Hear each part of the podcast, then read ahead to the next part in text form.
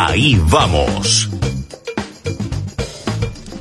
Llega el deporte, ahí vamos, un eh, día de ayer que hubo eh, muchísima información en cuanto a la vuelta de, del fútbol, ya tenemos fecha para el retorno a los entrenamientos, por lo menos de los equipos de primera que vuelven el 10 de agosto, ahora este, este lunes, falta muy pero muy poco, eh, más Tigre porque juega la Copa Libertadores y el fútbol femenino, todos van a volver este 10 de agosto eh, y también eso rebota en lo que es eh, Bahía Blanca porque eh, tenemos dos equipos, tres en realidad contando a Sancinena eh, en, la, en lo que es el Federal A que volverán el 7 de septiembre, testeos eh, eh, mediante, pero bueno, tampoco me quiero adelantar demasiado porque el que se ocupa del deporte aquí en Ahí Vamos es como siempre Santiago Gines, a quien le damos la bienvenida. Santiago, ¿cómo estás?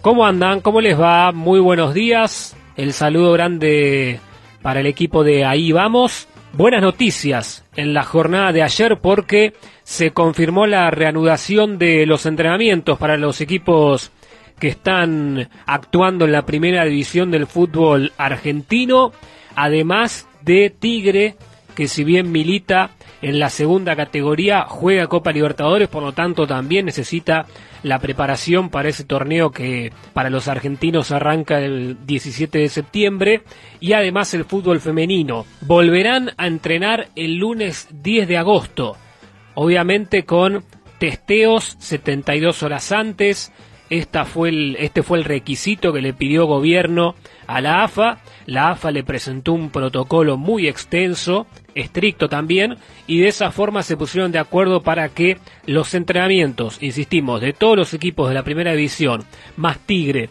más el fútbol femenino, retornen el lunes 10 de agosto. ¿Qué va a pasar con las categorías de ascenso? Bueno, la idea es que la Primera Nacional empiece con los testeos el 30 de agosto y por lo tanto los entrenamientos el 2 de septiembre y para el ámbito local a tener en cuenta se habla de que el torneo federal A, aquí incluye Olimpo, Villamitre y Sancinena, más todos los torneos de ascenso de Buenos Aires, comiencen a entrenar quizás el 9 de septiembre. Esto último todavía tiene una, una vuelta de tuerca, sobre todo en cuanto a la estructura de cada club y, y el tema de poder eh, observar y analizar si cada entidad puede llevar a cabo todos los protocolos que se piden, además de los testeos y otras cuestiones, pero lo importante es que al menos en primera división y en primera nacional, en el fútbol femenino y Tigre ya tienen fecha para el comienzo de los entrenamientos. Hay jornada de Europa League en esta nueva modalidad, se van a, en realidad se completan los partidos de vuelta de los octavos de final y hay dos series de octavos que no se habían jugado siquiera los partidos de ida. Bueno, estos dos encuentros tienen partido único y los que completan los octavos que tienen que jugar la vuelta, a partir de cuartos también van a jugar partido único. En Alemania, en diferentes sectores de Alemania, se eligió, se optó para esta llave de octavos en adelante hasta que termine la, Europa League, seguramente con la final en otra sede. Bien, eh, esta tarde entonces, 13.55 juega el Shakhtar frente al Wolfsburgo. Ganó el Shakhtar 2 a 1 el partido de ida. Juega también el Copenhague frente al Basaksehir de Turquía. 13.55 también ese encuentro. El del Shakhtar va por ESPN, el del Copenhague por Fox. Ganó el equipo turco.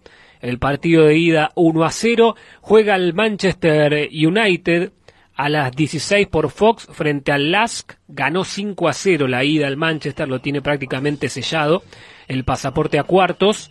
Juega también el Inter frente al Getafe, uno de los partidos que mencionamos, una de las series en realidad que no tuvo partido de ida, así que este será partido único, 4 de la tarde por la pantalla de ESPN y el resto de los compromisos se van a jugar mañana, así que eh, mañana con más tiempo iremos detallando partido a partido. Bueno, y en el tenis no pudo la rosarina Nadia Podoroska. Ayer hablábamos de su buen presente, ganando tres partidos de clasificación para llegar al cuadro principal y en primera ronda de este cuadro de Palermo, Italia, no pudo frente a Fiona Ferro, la francesa mucho mejor ubicada en el ranking, 53 contra 175 de la Argentina Podoroska. Por lo tanto, la derrota 6-2-6-1, muy contundente el triunfo de la tenista francesa en un poco más de una hora de juego.